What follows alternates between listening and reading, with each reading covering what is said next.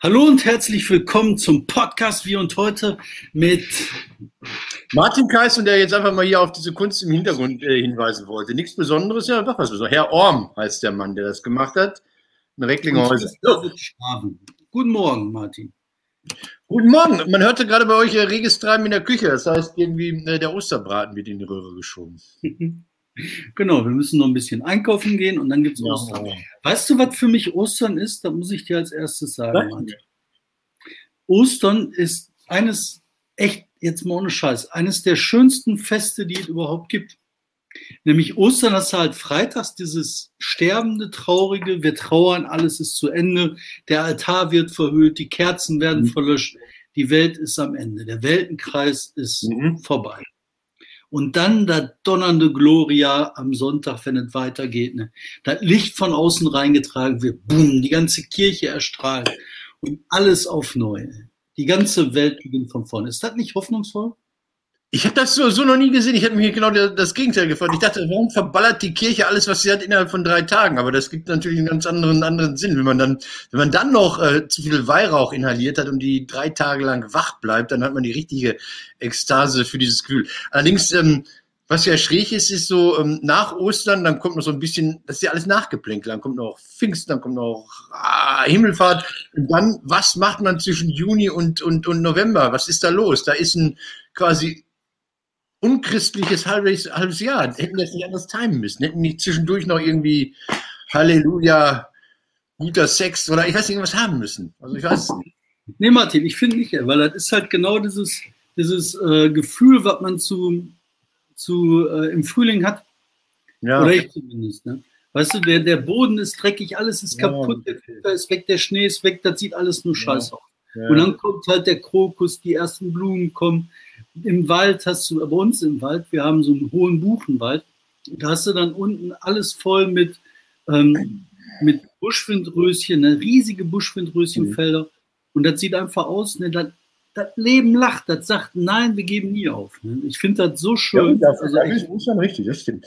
Sag mal, äh, ich hatte da Ostern noch, noch den anderen Gedanken. Letztes Jahr gab es dieses beeindruckende Bild vom Papst auf dem Petersplatz. Erinnerst du dich, der da seine Messe zelebrierte Mutterseelen alleine, es regnete und war dunkel. Äh, und da fällt mir ein, jetzt, äh, da bin ich leider jetzt schon wieder im Alltäglichen. Im zweiten Jahr äh, Corona sind da nicht alle Bilder, Symbole und so weiter schon verbraucht. Und durch die Mühen der Ebene wird weiter alles zerstört, was uns da zusammenführen könnte. Das ist so mein Eindruck. Also ich warte da drauf. Hm? Also ich, ich finde ehrlich gesagt nicht. Ich habe jetzt hier den äh, Papst gesehen. Mhm. Ähm, vor der, ähm, was war das? Jetzt bei der Messe, bei der Karfreitagsmesse, als ja. er sich auch vor den, auf den Boden gelegt hat, Gesicht nach unten in großer Demut. War schon okay, ey.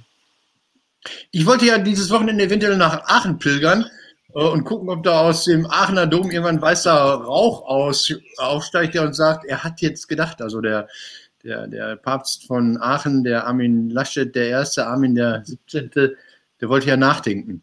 Äh, bitter nötig, ne? Bitter nötig. Es, ist, es, es versinkt gerade heute. Anscheinend heute wurden Impftermine freigeschaltet für die Ü60, 116, 117 und meine Timeline bei Facebook quillt über mit äh, Katastrophenmeldungen und Verzweiflung. Aber das ist, Erzähl.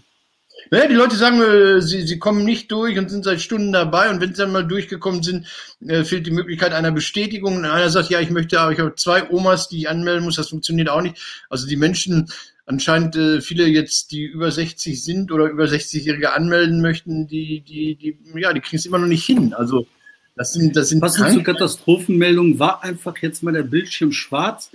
Ich warte darauf, dass der Steiger zurückkommt, befürchte aber das Schlimmste er also, hat keinen Impftermin gekriegt und deswegen hat er alles nur schwarz gesehen. Das ist hier quasi das Sinnbild gerade von ähm, Karfreitag. Alles schwarz. Steiger, wo bist du? Komm zurück. Wir warten auf dich. Steiger. Steiger. Ich, ähm, ich, kann ja mittlerweile ein, ein Solo-Lied singen. Ähm, ich weiß auch nicht, was ich machen soll. Steiger, komm zurück. Martin, wo bist so, du? Ich nehme mich neu ein. Martin ist nicht da. Martin versucht gerade wahrscheinlich verzweifelt äh, wieder reinzukommen.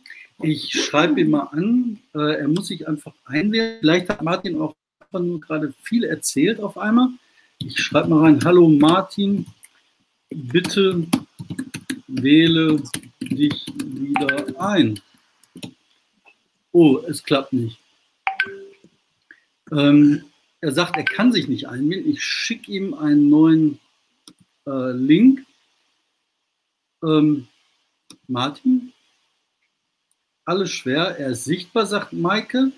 Ähm, gut, wer, wer ist denn dann nicht sichtbar? Bin ich nicht sichtbar? Bin ich sichtbar? Ist also David sichtbar?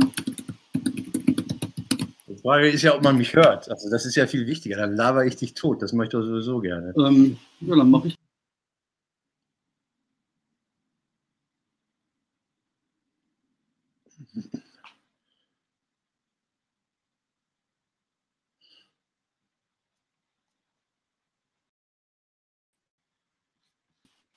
Hi Martin, ich glaube, jetzt funktioniert also ich war die ganze Zeit da. Also, ähm, also das, wo, ab, wo, ab wo waren wir denn raus? Also ich hatte gesagt, dass ich nach Aachen pilgern werde. Nee, das hatten wir vorher. Das hast du noch gehört. 116, 117 überfordert. Also nach all dem Vorlauf, den man hier in diesem Land hatte, äh, klappt es anscheinend immer noch nicht mit der Vergabe von Impfterminen. Zumindest hier in NRW bei der Kassenärztlichen Vereinigung Niederrhein und Westfalen-Lippe. Diesen beiden.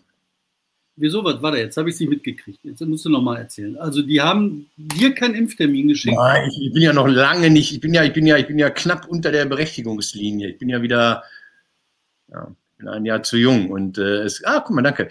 Es gibt Leute, die es versuchen, die ganze Zeit verzweifelt. Also ich habe jetzt Timelines, die berühmte Timeline und denke immer, das ist die Wirklichkeit. Und ich habe, bevor wir uns jetzt hier zusammenschalteten, äh, nochmal kurz bei Facebook vorbeigeguckt und die sagten mir alle, ah, was ist das hier? Ich versuche ich fliege raus, ich bin in der Warteschleife, nein, oh, jetzt bin ich drin, aber ich kriege keine Bestätigung und ohne Bestätigung ist das alles ungültig. Also nach wie vor Chaos, nachdem man jetzt so lange üben konnte, nämlich schon über drei Monate üben konnte, äh, funktioniert das immer noch. Ich glaube, das Beste ist, die Termine über Event Team zu vergeben oder wie auch immer diese ganzen kommerziellen Kacklinien heißen mögen. Das ist, das ist so ähnlich mit den Tests, weißt du, das finde ich ja auch so spannend, ne? dass du ja ähm, diese Tests aller hast, also ähm, die gibt's. Aldi kann die besorgen in rauen Massen, ne? aber mhm. irgendwie kriegt die Bundesregierung das nicht zustande, die Menschen damit massenhaft auszustatten. Ne? Das ist lustig, ne? die sagen dann, ja, es gibt den Impftest für Schülerinnen und Schüler und dann sagen die Schülerinnen und Schüler, okay, wie testen wir uns denn? Machen wir das mit einem Pendel oder machen wir das mit Globuli, die wir über den Rücken schmeißen und wenn die dann eine Formation ergeben, sind wir positiv. Ähm, das hat sich ja Neues auf dieser ganzen, ganzen Mauschelebene ergeben. Jetzt ist Walter Kohl ist jetzt auch im Geschäft. Hast du das mitbekommen? Jo. Wie kommt das denn? Erzähl mal. Also ja, ich weiß es auch nicht. Also äh, Walter Kohl ist jetzt böse auf Jens Spahn weil er auch irgendwie mit einem Lastwagen fünf Millionen Masken nach Berlin gefahren hat. Und dann haben die gesagt, mal guck mal auf die Uhr, ist nach Mitternacht, äh, wollen wir nicht mehr. Und dann sagte ja, aber es gab da irgendwie und so, da die Laderampe war kaputt, ich weiß es nicht. Also man wundert sich, wer in diesem Land auf einmal Kompetenz hat. Also um, na gut, wenn es um Kohle geht, ist man dabei. Sauter hat wieder irgendwie auch noch wieder mal 300.000 für einen Anruf kassiert. Da hat er gesagt, mal, ich habe da eine Idee. Ich werde das jetzt auch machen. Ich werde jetzt äh, hier an diesem Wochenende werde ich nach und nach alle Bundesministerien anrufen und dem armen Wachhabenden in der Telefonzentrale irgendwas äh, beraten, erzählen und anschließend die Rechnung rausschicken. Aber ich, ich bleibe im fünfstelligen Bereich, denke ich. Aber ähm, nochmal zum Kohl. Ne?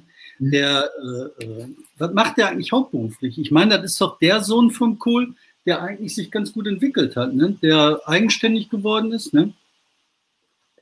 Also ich glaube, dass du als Sohn von Kohl immer der Sohn von Kohl bleiben wirst. Und wenn du irgendwelche Geschäfte machst, also dann müsstest du dir einen anderen Namen geben und anders aussehen. Der sieht ja auch noch so aus, sein Vater. ähm, dann könntest du vielleicht irgendwas machen. Oder in, einer, in, einer, in Armenien, ja, Armenien ist ein blödes, blödes Beispiel. Also irgendwo anders mit anderem Namen, anderer Identität. Du wirst immer Geschäfte machen, die darauf beruhen, dass, dass sie denken, ach, das ist so der Sohn von, schätze ich mal, ich weiß nicht, keine Ahnung.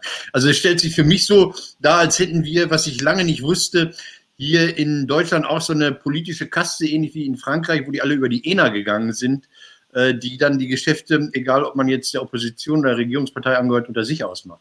So wirkt das ein bisschen. Ja. Also gar nicht so verschwörungstheoretisch, sondern so, so äh, Bourdieu-mäßig, Klassen, klassenmäßig. Sag mal, ähm, ja. ich möchte mit dir heute über so was Privates reden. Was, sag mal, hast du Geheimnisse? Ja. Dann verrat die doch mal.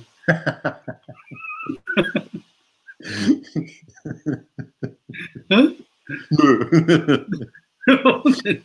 ist das nicht komisch? Man hat so Geheimnisse, die trägt man mit sich rum, ne? Und mich nennt man ja auf der einen Seite Martmar Schraven, auf der anderen Seite ähm, die Litfaßsäule, ne? Ich glaube, ich bin halt einer der Leute, die Geheimnisse echt nicht gut können, ne? Ja, wieso? Ähm, wie, wie, wie, wie kommst du daraus? Hast du, hast du über mich Sachen zugetragen bekommen? Dann veröffentliche sie jetzt. Nein, ich habe zum Beispiel ein Geheimnis zugetragen bekommen, von dem ich nicht weiß, ob es ein Geheimnis ist, ne? wo ich jetzt halt sagen kann, so, wir sind ja unter uns, das vertraue ich so, ne? Wenn das was aber, mit Drogen zu tun hat und gemeinsam bekannt ist, ist es, glaube ich, ein Geheimnis. Also ich weiß aber, meinst du das? ich weiß nicht. Ich würd, was ist ähm, los bei Flatspitze? Was kann man da sagen? Ich habe keine Ahnung, was man da sagen kann. In der Mail, die du bekommen hast, stand drin, wir gehen damit nach äh, Ostern in die Öffentlichkeit. Ich will da, will da gar nichts zu sagen. Ah, okay. Ich will da im Moment noch nichts zu sagen, weil ähm, ja, neue Leute übernehmen nehmen alteingesessene Sachen und dann, dann, dann tun sich Baustellen auf. Also dann sieht man auf einmal Sachen, oh, oh, oh, was ist da los? Also ähm, Cindy und Till heißt ja die beiden neuen Menschen im Fletch, die sind jetzt ja die ähm, professionellen Macher dieses, dieses kleinen Theater, dieses kleinen und großen, tollen Theaters. Aber die Struktur ist so, ähm, sie sind angestellt bei einem Verein und der Verein führt dann natürlich nach wie vor die Geschäfte. Also nach außen hin, wenn es um Mietverträge und sowas geht, ist der Verein dann vertretungsberechtigt. Aber man weiß nichts zu sagen. Kann, kann die schlafenden Katzen wecken. Also glaube ich. Ja, ja. Wenn das nee, das Ganze hat, jetzt kommt dir was. Nein, also ich weiß nicht, ich finde so ich finde sowas halt schwierig auch. Ne? Wenn ich mir vorstelle, wir müssen ja beide auch mal drüber nachdenken, wie geht halt so eine Kultur weiter. Mhm ähm, wir gehen ja beide davon aus, dass das ähm, irgendwann im Sommer wieder losgehen kann, dass jetzt die ersten Konzepte auch nicht. Also ich habe wirklich ähm, ähm, bei all dem, was jetzt gerade koronös äh, zirkuliert. Ich habe gedacht, Mensch, neulich gab es doch noch die Vorschrift, dass ich hier als Kreis Recklinghausen hoher Inzidenzwert nicht weiter als 15 Kilometer von der Haustür entfernt mich aufhalten darf. Wenn das wiederkommt, also man weiß das doch gar nicht. Also es wird geöffnet, geschlossen, verboten, erlaubt, äh, Sondergenehmigung beantragt, alle tun so, als seien sie Tübingen und sind es nicht und Tübingen ist auch nicht so toll. Ähm, und, und, ja, wenn wir wissen ja nicht, was rauskommt, wenn Armin nachgedacht hat. Also weiß ich ja nicht. Also kommt da was bei raus. Ich, ich bin da total unsicher. Natürlich wollen wir alle, wir wollen alle. Und, und es gab ja in Berlin dieses, diesen Öffnungsversuch, wo man in der Philharmonie gesagt hat, 1000 Leute, 500 hm, haben Test und 500 werden hier vor Ort getestet. Das kriegen wir hin. Aber das, ich höre mich übrigens immer bei dir. Äh, das Modell ist jetzt beendet. So, und deshalb weiß ich es nicht. Wir haben was vor, wir wollen im Sommer spielen, ähm, aber unter sehr besonderen Bedingungen. Das ist ja so ein Halb-Open Air. Und ob das was wird, ich glaube daran noch. Im Moment ja, aber, aber man hat ja im Hinterkopf immer, morgen kann das unglücklich sein, was heute äh, letzte äh, Erkenntnis war. Ja. Ja, also ich muss sagen, das ist so eine von den Sachen, die mich langsam jetzt persönlich auch extrem belastet. Ne? Also ich ja. habe auch gedacht, so ich gehöre zu den Leuten, die halt so eher stabil sind, ja. denen das eigentlich alles am Arsch vorbeigeht. Irgendwas mache ich immer. Ja. Aber ist nicht so, ne? Sondern ganz im Gegenteil. Ich mache da teilweise jetzt richtig fertig. Ne? Ich habe so wenig Schlaf, kann kaum noch pennen. Ja. Das ist alles kacke. Ach, guck mal hier. Da sagt einer, ihr macht Premiere. Am ja, Christoph, ähm, äh, da baut er fest drauf. Christoph ist äh, Kollege aus Dortmund, äh, war viele Jahre Moderator der Servicezeit, dieser vielgesehenen Sendung 18 Uhr 15 WDR Fernsehen. Ähm, macht jetzt, hat mich neulich eingeladen zu so einem Podcast. Er macht einen Podcast im WBZ. Das ist ein eigentlich ein Pflegeheim, ein ganz komisches Pflegeheim. Und zwar, äh, wir denken ja bei Seniorenheimen immer an Alt- und Gerontologie. Aber es gibt natürlich auch Menschen, die jünger sind und, ähm, und äh, pflegebedürftig nicht zu Hause gepflegt werden können. Und das ist so ein Haus, wo man dann versucht, mit jüngeren Menschen zu arbeiten. Das ist deshalb ganz interessant, weil die natürlich nicht das übliche Bespaßungsprogramm da machen können, sondern die versuchen, dieses, dieses Haus da im Stadtteil äh, Gartenstadt Nord zu etablieren und Kulturangebote zu machen und so weiter und so fort. Ja, das stimmt, der Termin ist geplant, aber ob der stattfindet, weiß ja kein Mensch.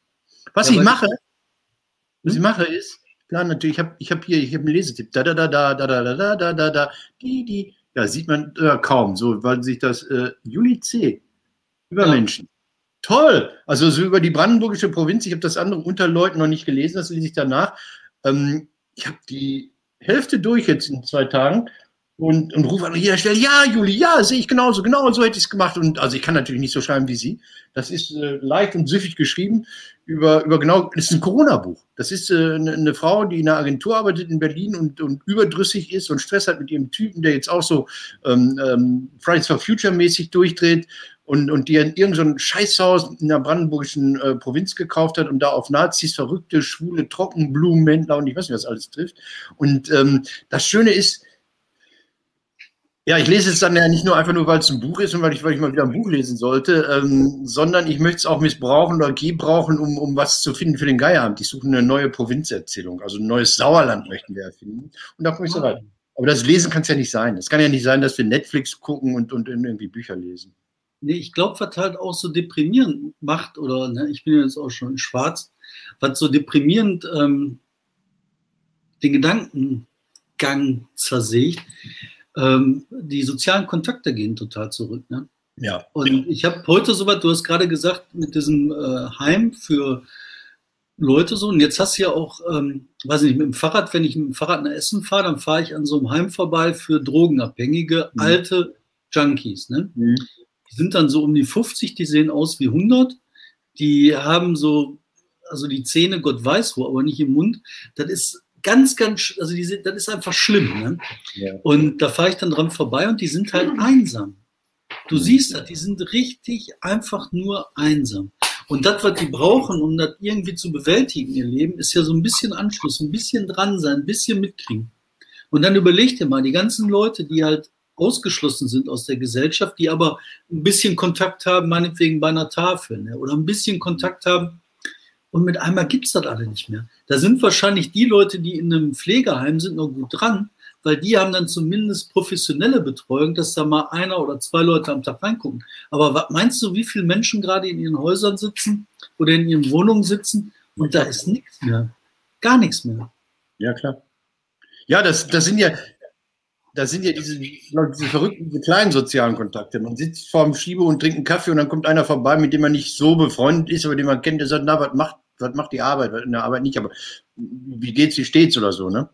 Ja, ja, wo man einfach in, in einer Kaffeebude sitzt für einen Euro oder davor mhm. sitzt ne, und dann kommt einer, man quatscht ein bisschen. Oh Mann, ey. Ähm, ja, wir müssen es pflegen. Also ich, ich, ich versuche es ja auch zu pflegen, illegal zu treffen und keine Ahnung. Also das heißt, das ist illegal. Doch, ich habe neulich mit drei Leuten zusammen bei mir in der Wohnung gesessen und dachte, scheiße, es sind drei Haushalte, das durften wir gar nicht. Fenster aufgerissen. Naja, gut. Ja, mit Fenster auf geht's ja. Ich meine, in Bottrop ist das so, da wurde eine Kneipe gebaut, also eine, eine, eine Brauerei gebaut. Da kann man dann Geschäfte machen, dann ist man gewerblich da mit den Kollegen. Oder man macht ähm, einen Kneipen-Podcast das fand ich mit die beste Idee. so, die 30 Leute machen Podcast. Die haben einen Podcast gemacht, haben den Podcast als Gewerbe angemeldet, haben dann eine Kneipe gemietet und dann gehen sie rein mit Tontechniker,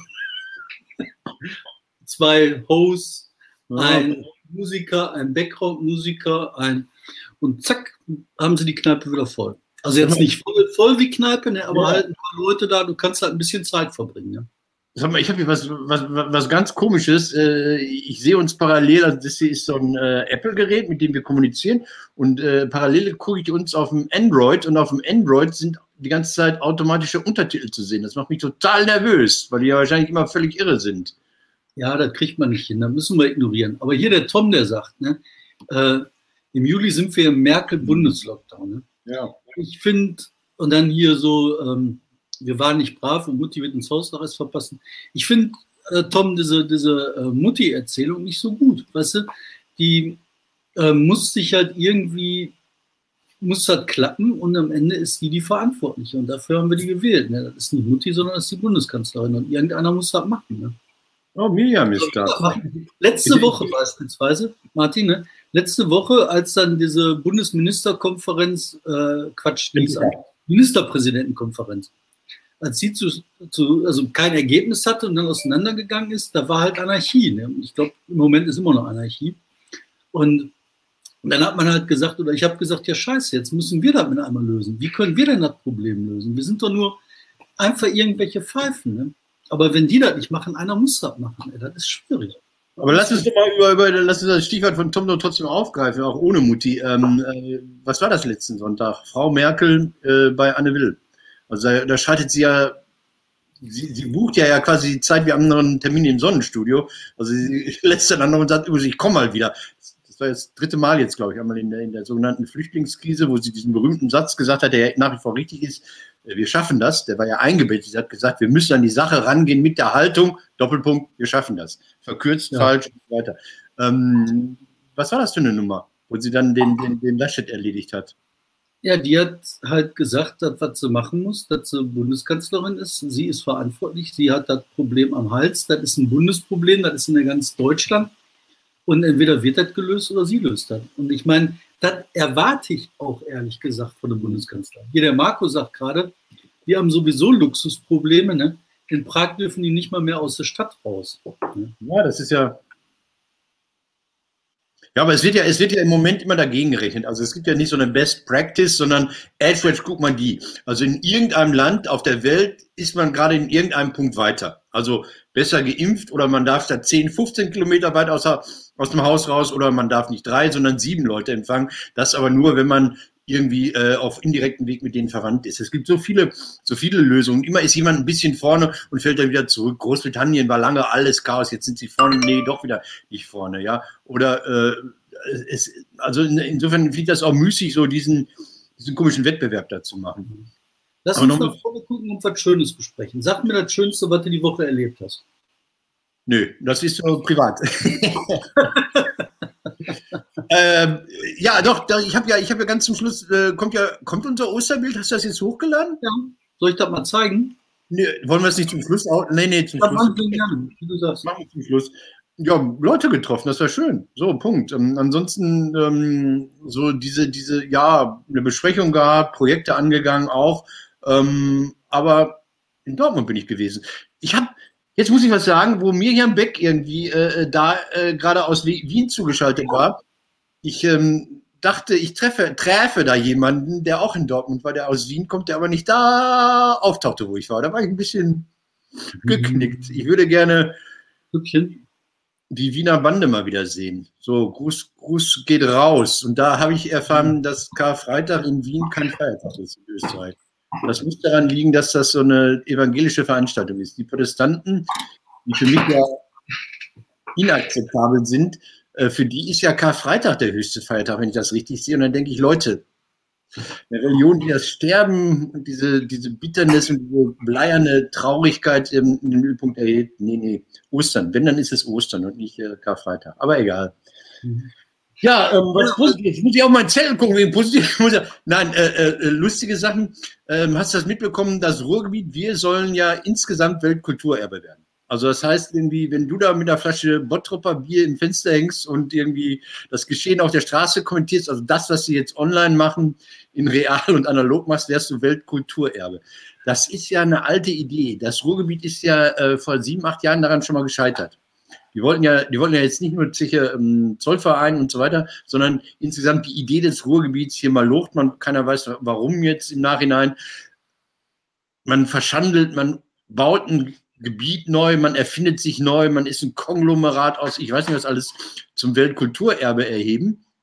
Das ist damals gescheitert gegen irgendwelche Hochmoore und, und Wasserbausysteme in Augsburg. Damals war äh, federführend übrigens die Emscher Genossenschaft, auch ganz witzig. Die Emscher Genossenschaft hat äh, diese Bewerbung nach vorne getrieben. Und da ist man gescheitert. Und die UNESCO, die darüber entscheidet, hat gesagt, Leute, das ist jetzt ein bisschen zu willkürlich, ein bisschen zu viele 37 Fördergerüste und hier ein Hochofen und da ein Tiefofen. Äh, äh, macht euch da mal ein paar Gedanken drüber und dann geht das so. Jetzt arbeiten seit vielen Jahren hochprofessionelle Leute an dieser Bewerbung. Das sind Historiker, jetzt nicht nur einfach wissen, wann Schalke das letzte Mal Meister geworden ist, sondern die auch äh, sich in dieser, in dieser Szene auskennen. Das ist so ähnlich wie eine Olympiabewerbung, nur nicht so korrupt. Also, und die haben lange dran gestrickt und, und, und sich überlegt, wie man so ein Gesamtkonzept und wie man zum Beispiel die Emscher mit einbindet, weil ja, ich glaube, man wirklich an der Emscher schon die ganze Geschichte des Ruhrgebiets erzählen kann. Also wie eine Landschaft umgebaut und vernichtet wurde und vernichtet werden musste, damit die Leute hier überleben. Also wenn die Emscher nicht so scheiße wäre, wie sie ist, dann wären hier alle Leute an Cholera gestorben, muss man ja auch mal sagen. Und dann versucht man das wieder zu heilen. So, es gibt so viele schöne Geschichten. Jetzt kommen einzelne Kommunen, jetzt ist ist dieser blöde Fehler, die Frau Scharrenbach, die Frau Ministerin für Heino-Schallplatten, Heimat und anderes, die hat gesagt, ja, das läuft nur, wenn alle 53 Städte äh, proaktiv, heißt das ja schön, nochmal zustimmen. Und da, da kannst du ja sehen, das muss ja scheitern. Also, weil irgendeine Gemeinde, wenn es Sonsbeck ist, wird, wird andere Gedanken haben. In, in Bochum ist man jetzt gerade dabei, ich habe es nicht so genau verstanden, da hat der Stadtrat gesagt, nee, das ist uns zurückwärts gewandt. Wir wollen gar nicht Weltkulturerbe werden, weil das ist so äh, immer hier mit, mit Glück auf der Steiger kommt Kohlenstaub und, und Schnaps trinken und Brieftaum. Ja, will doch auch keiner. Und ich glaube, Martin, das ist, ich finde ich kann dir gar nicht sagen, wie doof ich das finde. Das ist so ähnlich wie Olympia im Ruhrgebiet. Das ist einfach nur, also es gibt Sachen, die sind einfach doof. Ähm, ja, soll ich dir sagen, warum das doof ja, ist? Sag mal, warum? Ja, guck mal, was ist denn das nächste Weltkulturerbe? Das ist dann irgendwie die chinesische Ruhrpott. Irgendwie hoch, es gibt kein Abo auf Hochhöfen. Weißt du, es gibt ja. kein, kein Monopol, wo das heißt, nur hier so besonders. Ne? Dann ist Philadelphia, da gibt es noch mehr umgekippte ähm, äh, nee, Pittsburgh. Pittsburgh. Pittsburgh, auch gut, ne? Und dann hast du irgendwelche Dinge in Indien, weißt du, da wo sie die Schiffe auf den Strand setzen und dann ausschlachten. Weltkulturerbe, Schrott in Indien. Ne? Du kannst doch nicht einfach sagen, jeden Schrottplatz machst du zum Weltkulturerbe. Die Idee dahinter war mal, man hat was geschaffen, was geleistet, was irgendwie was Geiles ist. Ne? Aber du kannst doch nicht einfach sagen, kaputte Fabriken sind Weltkulturerbe. Nee. Was machst du denn als nächstes? Da machst du dann Bitterfeld, Weltkulturerbe Bitterfeld. Die haben also, ja wenigstens Ideen aus ihrem Scheiß gemacht. Also, also ähm, es ist ja nicht so, dass wir darin verharren, dass wir jetzt nur irgendwie die ollen, ollen schäbigen Klamotten darstellen. Nein, ich glaube, es ist ja genau das Gegenteil, diese Bewerbung. Erstmal, ähm, die Völklinger Hütte im Saarland ist, glaube ich, eins der allerersten Weltkulturerbe hier in Deutschland. Also es ist nicht das allererste. Aber dann macht das doch mal langsam. Bitte? Weißt du, dann haben sie eine kaputte Hütte, dann haben sie eine kaputte Zeche. Was wollen die denn noch? Weißt du, du kannst doch nicht aus jedem ungestürzten Baukran Weltkulturerbe machen. Ja, das habe ich auch schon mal gesagt, natürlich nicht. Also das ist so, äh, äh das ist so wie die IBA, Bauausstellung habe ich bei Obi, ne, oder sowas, klar. ähm, ich glaube aber, dass wenn man, wenn man das intelligent macht, wenn man eben nicht auf einzelne Dinger setzt, hier ist, guck mal, äh, dies Fördergröße ist 36,7 Meter hoch sticht, also wenn man nicht so quartettmäßig irgendwie äh, in jeder Stadt sagt, mein, meine kaputte Zeche ist aber kaputter oder schöner als deine, sondern, sondern sich mal Gedanken darüber macht, was ist das für, für eine Insgesamterzählung, wenn man so eine karste Landschaft, ja, eure Bottropper Heide, legendär, ne? oder wenn man diese Trostlosigkeit des Emscherbruches, ja, dieses, dieses tragisch saure, dunkle Bodenwesen da so umgegraben hat und so umgestaltet hat und innerhalb von 150 Jahren so umgestaltet hat und dann mit dem Ding am Ende ist, dann kann man sich schon äh, kulturell fragen, äh, äh was das soll. Und dann finde ich es gut, wenn man eben nicht einzelne Bauwerke anstrahlt und sagt, guck mal, das ist es. Sondern, ja. sondern werden. Aber wir können gerne mal ähm, meine liebe Freundin Anne Kugler-Mühlhofer dazu einladen. Ich glaube, Anne ist jetzt nicht so die Podcast-Frau, aber die ist da international unterwegs und arbeitet daran. Ja, also was ich halt so ähm, spannend daran finde, das sind alles Ersatzdiskussionen seit der hm. IBA. Die IBA, die ja. halt das erste Mal war, wo die so äh, diese Industriekulturerbe zusammengeführt haben. Das war gut. Ich fand das ja sogar gut, dass sie diese Zeche Zollverein zum Weltkulturerbe gemacht haben. Ne? Da drumherum fand ich ein bisschen bescheuert, aber immerhin. Ne? Aber danach wird dann wieder versucht, wie bei einem Junkie, den ersten High zu wiederholen, indem man permanent versucht, nochmal einen draufzusetzen, nochmal einen draufzusetzen. Dann grüne Hauptstadt Europas. Kannst du dich an den Scheiß noch erinnern? Ja, David, du weißt, dass ich damals die Mooswand im Essener Hauptbahnhof beobachtet habe, diesen Bahn. Oder die Wanderungen durch Schonnebeck. Ja, klar. Und das ist halt der, die Ersatzhandlung, um reale Politik zu vermeiden. Weil das, was damals angestoßen worden ist mit der IBA halt ein Zusammendenken des Ruhrgebietes, wo man dann sagt, okay, wir kommen zu gemeinsamen Strukturen. Da hatten die alle keinen Bock drauf, haben dann abgeblasen und sagen jetzt so, SETA brauchen wir gar nicht, wir können ja auch grüne Kulturhauptstadt Europas machen. So. Ja, aber, aber, aber jetzt, jetzt sagst du es ja. Die, die, die IBA, von, IBA von Karl Ganser war doch das erste Mal, ähm, dass äh, unser großartiger Minister Zirkel war es ja, äh, gesagt hat, pass mal auf, äh, mit, ihr, eure, mit eurem Klein-Klein und jeder für sich, das funktioniert nicht. Wir müssen große Landmarken setzen, wir müssen große Grünzüge bauen, wir müssen äh, gucken, wie man diese alten Zechenbrachen nicht nur einfach platt macht, sondern neu nutzt. Und da waren ja. natürlich Vorreiter eigentlich auch die Alternativen.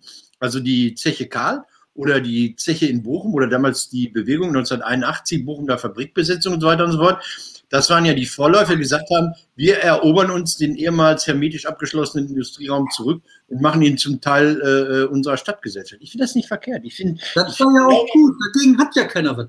Aber dass dann nachher versucht wird, diese ersten Erfolge zu wiederholen, ohne die realpolitischen Grundlagen zu ändern, die wollen ihn nicht anpacken. Da sagen die, nee, nee, Moment, das lassen wir. Ne? Aber die gehen dann immer wieder auf diese frühen Symbole, die frühen Erfolge und noch eine und noch eine und noch eine. Das ist ja, aber, aber das ist doch jetzt, jetzt geil, das ist ja eine schöne Erörterung. Das ist ja genau die Nachhaltigkeit, zu sagen, Mensch, das hat die IBA angestoßen und lassen wir das verpuffen, ja, und dann haben wir irgendwie so äh, alle zehn Jahre eine Rückschau, 20 Jahre nach Ende der IBA, 25 Jahre nach Ende der IBA, also alle fünf Jahre dann, und, und, und, und das Ding ist vorbei und vergessen. Und, und jetzt die Gegenbehauptung äh, ist ja, wir greifen diesen Impuls auf und setzen ihn um und setzen ihn so um, dass er endgültig wird. Und es ist ja nicht zu beschreiten, dass diese, dass diese Weltkulturerbe-Dinger ähm, nicht nur in der Erinnerungsgeschichte, sondern auch in der aktuellen Geschichte ein Beschleuniger sind. Also Zeche Zollverein, du nennst es ja ein riesiges Areal, wo, wo ja nicht so, so die Angst bestätigt wird, oh, wenn das einmal Denkmal ist, darf man da nichts mehr machen, keinen Stein mehr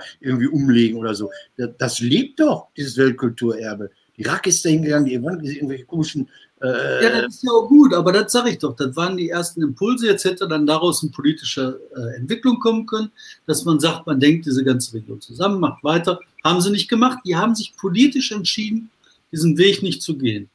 Und das ist Fakt. Und das, was die als Ersatzhandlung machen, ne, das ist wie so eine Übersprungshandlung vom, weiß ich nicht, von so einem Border Collie, ne, wo du halt das Stöckchen wirfst, der soll das Stöckchen, hat aber keinen Bock drauf, jagt einen Hasen. Ne. Das ist genau dasselbe. Und jetzt machen die halt diese Olympia, Unfug ist genau dieselbe Nummer. Die sagen halt wieder, komm, wo ist das nächste Kanickel, den wir hinterherjagen können. Ein Stückchen wird nicht geholt. Bei Olympia übrigens, hast du das gelesen? Ähm, das war jetzt im Spiegel eine, ziemlich, eine recht große Geschichte drüber, dass die ja. sich komplett alle nur Scheiß erzählt haben, dass das Olympische, Internationale Olympische Komitee denn schon von Anfang an gesagt hat, hör mal Leute, das wird so nichts. Das Nationale Olympische Komitee hat gesagt, bevor wir das überhaupt angehen, muss erstmal müssen die Bürger zustimmen, dass sie das wollen. Dann muss die, äh, die Finanzierung gesichert sein. Und dann können wir vielleicht nachher überlegen, ob wir das machen. Ne? Das ist die Zusammenfassung dessen, was man eigentlich wusste. Der Kollege Weinreich oder wie heißt der, kurz überflogen heute Morgen, der hat eigentlich so, so nochmal zusammengefasst, äh, allerdings mit einer Tendenz dazu, dem DOSB die Schuld in die Schuhe zu schieben, äh, was bekannt war. Äh, das Interessante für mich ist, dass sie nicht aufgeben. Das ist für mich das eigentlich Interessante. Dass, dass sie sowas von auf die Fresse bekommen haben. Es gibt so ein türkisches Sprichwort, das sagt übersetzt, wenn dir einer ins Gesicht spuckt, dann sagt der, der derjenige, der nicht ganz liegt, sagt, danke, dass es regnet. Also ähm, die haben doch nun Backpfeifen bekommen und müssten das davon lassen, aber offensichtlich machen sie das nicht. Und ich habe nochmal nachgeguckt, habe ich schon mal erzählt, ähm, damals die Bewerbung für 2012.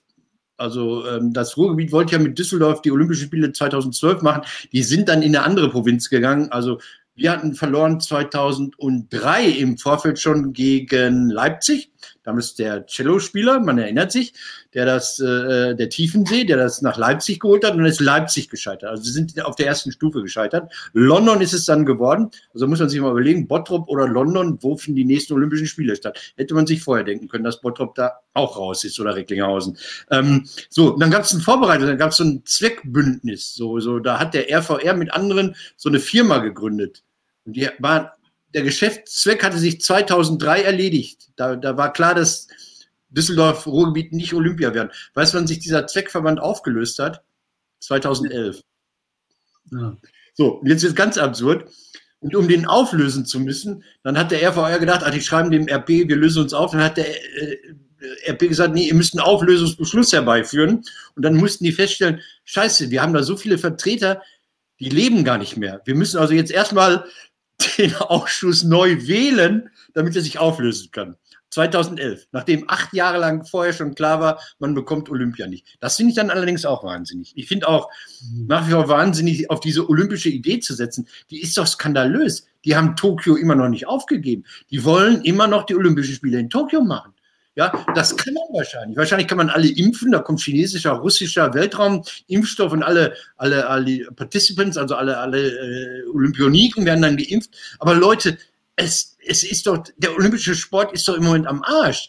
Das heißt, die reichen Länder, die können sich alle Trainingstricks erlauben. Also die können, die können, können sich impfen lassen, können, können Corona-Bestimmungen umgehen oder neu interpretieren. Aber die armen Länder, die, die sind doch gar nicht dazu in der Lage, ähm, äh, auf dem Stand zu sein, auf dem die reichen Länder jetzt sind. Ja? Und ich glaube auch nicht, dass es im Moment ein funktionierendes Doping-Kontrollsystem gibt. Wie denn? Also, und, und, jetzt noch über Olympia zurück. Leute, vergesst es, lasst es einfach ausfallen. Aber die halten dran fest, diese Wahnsinnigen. Und warum will man mit solchen Leuten kooperieren? Dann noch lieber Weltkulturerbe, David. So. so, aber ich möchte noch auf eine andere Sache kommen, dann darfst du, ne? Ja. Ähm, ich habe jetzt, äh, also man so, mir fällt auf, dass der Blick auf die Welt immer eingeschränkter wird. Also ich habe halt äh, vor, weiß ich nicht, vor einem Jahr, anderthalb Jahren, da hatte ich das Gefühl, ich bin irgendwo in der Welt und man kriegt so mit, was passiert, wie um uns ja. herum die ganze Welt sich bewegt. Ne? Und seit einem Jahr wird dieser Blick immer kleiner, immer kleiner, immer kleiner. Das hat halt wahnsinnig damit zu tun, dass die Globalisierung in Stocken gekommen ist. Das, was die linken Globalisierungsfeinde eigentlich wollten, das ist jetzt passiert. Die Handelsströme gehen zurück. Wir haben ein Rückgang von, von Waren, die ausgetauscht werden.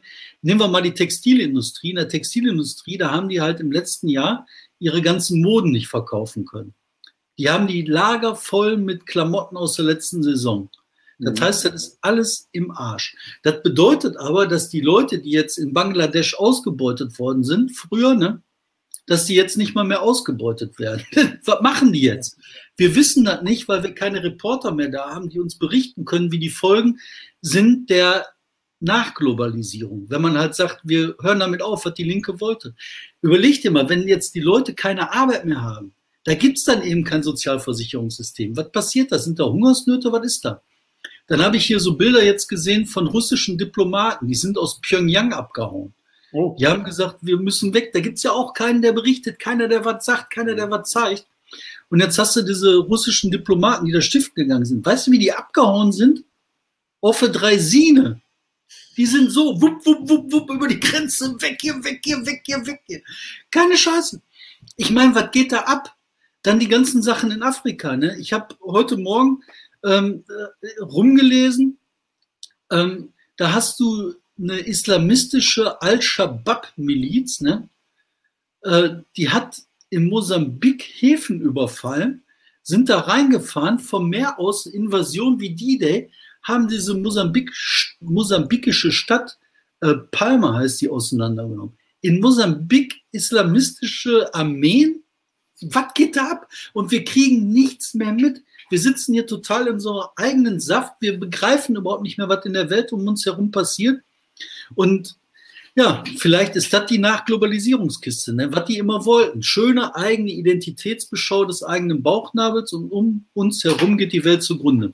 Und da bin ich wieder bei deinem äh, Olympiagedanken, okay. weil das ist dann nämlich die Bestätigung dessen, was dann am Ende überbleibt. Ne?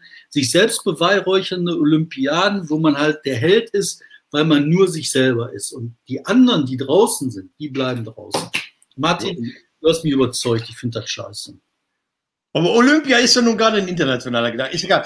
Ähm, ja, aber die, die Frage ist natürlich, ich glaube, es gibt, es gibt auch im privaten Leben immer so Phasen, da ist man mehr mit sich selbst beschäftigt und es gibt Phasen, wo man rausgeht.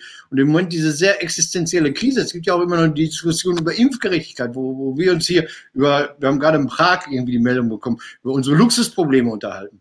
Es gibt ja nach wie vor Staaten, die, die haben überhaupt keinen Impfstoff, der zu verteilen ist, ja, und, und, und die haben keine Infrastruktur, um Leute zu testen, zu impfen, in, äh, in Quarantäne zu setzen oder sonst irgendwas ja, ja, internationale äh, Politik leidet darunter. Guck mal, Arthur ähm, schreibt hier, dass er das spannender findet, dass dieser Handelskrieg zwischen USA und China mit den Digitalprodukten halt das Spannende ist. Ne?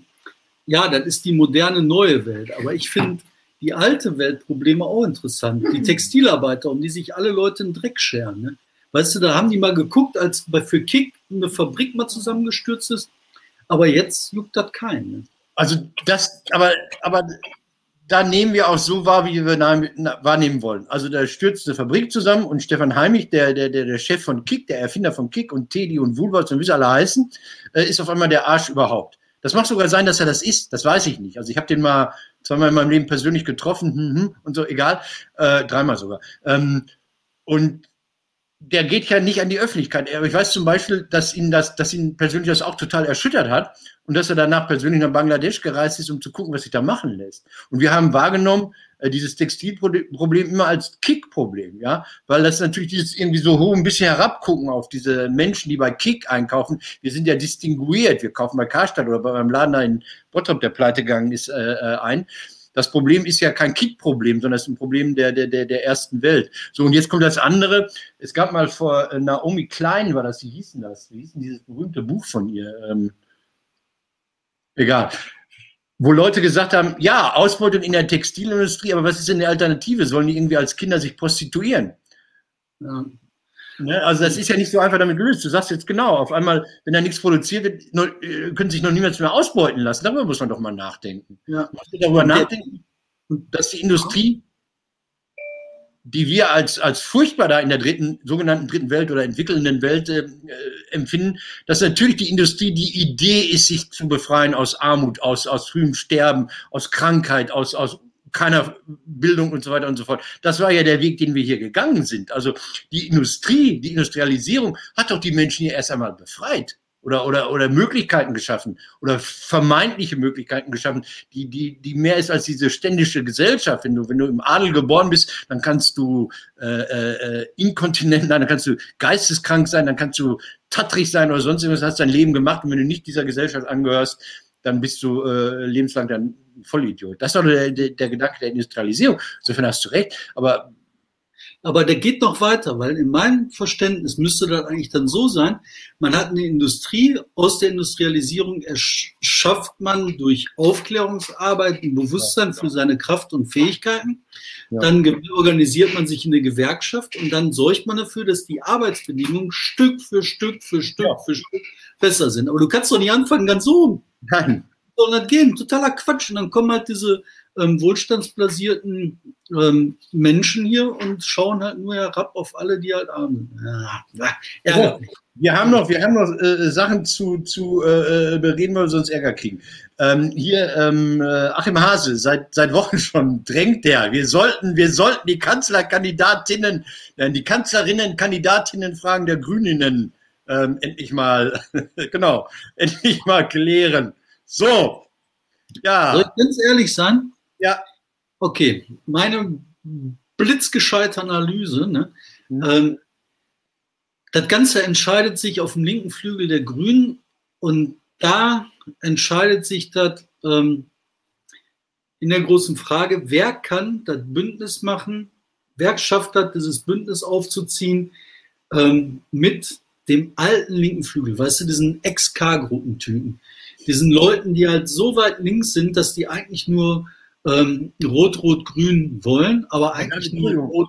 Wenn die Grünen gerade, wenn die Grünen gerade bei 25 Prozent sind, sind das 2,5, ne? Diese Trotzkisten ja. in den Ja, genau. Aber das große innerparteiliche ähm, Verschieben oder Machtverhältnis sieht so aus, dass diese Linken, ähm, wie ist nochmal der Umweltminister? Der Name fällt mir gerade. Trittin. Jürgen Trittin. Jürgen Trittin. Die große Frage ist, der Jürgen Trittin, der bringt da zur Delegiertenversammlung immer noch eine Truppe Stimmvieh mit. Ne? Und die große Frage ist, wo sagt der Trittin, das Stimmvieh stimmt dafür? Der Block, der Stimmblock, der ist entscheidend auf der Delegiertenversammlung. Ja, aber da, da bist du, das heißt, du gehst davon aus, es geht eine Kampfabstimmung. Ich glaube, die klären das ja vorher. Die klären ja, ja vorher. Martin, wie wird das mit Blöcken gemacht? Natürlich klärst du das vorher. Ich meine, keiner ist so bescheuert. Nein, nein, die, es wird keine Kampfabstimmung bei den Grünen geben, äh, wird es der Herr, wird es die Dame, sondern das, das machen die mit, mit, mit, fiesen, harten Bandagen äh, vorher unter sich aus. Die haben ja ein gemeinsames Büro, ne? das ist ja bei den Grünen total interessant. Ich hatte ja eine Frage zu, zu, zu Habeck und, und zu Tönnies und dann kriegst du eine Antwort aus dem äh, gemeinsamen Büro der beiden Vorsitzenden. Das ist ja anders als bei der SPD, wo ja Frau Esken da irgendwie so eine im Keller sitzt. Okay, zu der Eskin können wir gleich was sagen. Das ist auch ganz schwierig. Ne? Aber ich möchte, bevor wir Eskin kommen, noch diese Sache mit dem äh, grünen Block zu Ende ja. denken. Und zwar ist das so, diese Stimm, Stimmgewalt ähm, von Trittin, der Block, den er vertritt, das ist das ausschlagende Pendel auf der Waage. Da gehören natürlich ganz viele Sachen zu, ne? so ja. Chancen, Frauen, Männer. Ähm, regionale Abstimmungen, alles, was zu so einer Blockbildung, Stimmen, Delegiertenverteilung gehört. Natürlich wird das alles vor der Wahlversammlung ausgemändelt, aber das ist das, was passiert. Und das Spannende ist, der, ähm, der äh, Habeck, der hat Trittin bei der letzten Bundesdelegiertenversammlung, die die hatten, hat er halt große Avancen gemacht in den Aussagen, die er gemacht hat, hat er viele von den, von den Forderungen, unausgesprochenen Forderungen von Trittin aufgenommen und dargestellt. Und für mich sieht das so aus, als würde sich der Realo Habeck so in die Arme von Trittin werfen. Und deswegen glaube ich, dass der die größeren Chancen hat. Aber jetzt ist ja Habeck so schlau, dass er so Glückskekse äh, quasi als Politik erhebt, wo die deutsche Übersetzung das Gegenteil sagt, was das englische Original behauptet. Also ähm, der ist ja immer der Widerspruch in sich. Also der, der, der sagt ja, abends wird es dunkel, weil es vorher hell war. Ja. Guck mal hier, der Enko Landmann fragt, wie viele von diesen Trittin-Truppen es noch gibt. Ne? Das ist schwer zu sagen. Ich würde das aber immer noch auf einen großen Prozentsatz schätzen. Wahrscheinlich so 15 Prozent. Aber, aber haben die Grünen da nicht das Problem, was die SPD hat? Die SPD, die ja auch nie regieren möchte. Also, die sich ja bis heute nicht verzeiht, dass Gerd Schröder jemals Bundeskanzler geworden ist. Du meinst die Eskin? Bitte? Du meinst den Eskin-Flügel? Ja, Esken. Ja, ja, ja, so, ja. Es war, Müssen wir jetzt noch über Amanda Gorman reden, über diesen Wahnsinn der Climbing Up the Hill oder wie es auch immer heißen mag? Ich werde das Buch nicht lesen.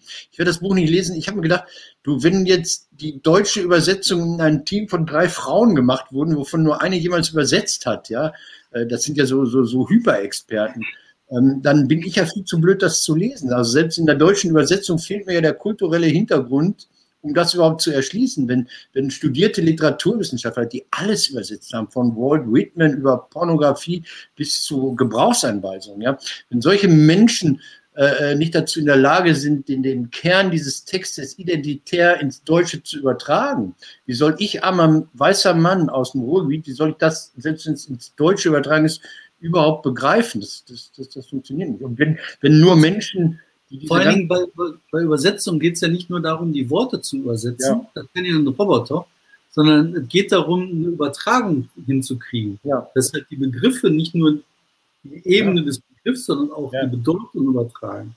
Und da kommen wir zum Satzbau. Und wenn im Satzbau mit einmal nicht mehr Harry Rowold wichtig ist, ne, zotteliger alter Mann, sondern mit einmal wichtig ist, ne, ob Harry Rowold sich die Zähne geputzt hat, dann wird schlecht. Gab, es, es gab, äh, es gab, ich, ich habe es nicht gelesen, ich werde es auch nicht lesen. Ähm, es gab im Deutschlandfunk, das habe ich mir jetzt hier aufgeschrieben, eine schöne Kritik über den Text, über die Qualität des Textes. Sie haben den ja gehört. Das war ja schön. Das war ein schöner Moment. Das war so wie bei olympischen Eröffnungsfeiern, wo, wo es lyrische Momente gibt und alle sagen, boah, wie toll. Ähm, es gibt eine Literaturkritikerin, die sagte, also es klingt auf Deutsch vollkommen verfehlt, ein uninspirierter Text, kleinmütig, stellenweise unbeholfen und sogar manchmal grammatikalisch falsch und davon abgesehen absolut unmusikalisch.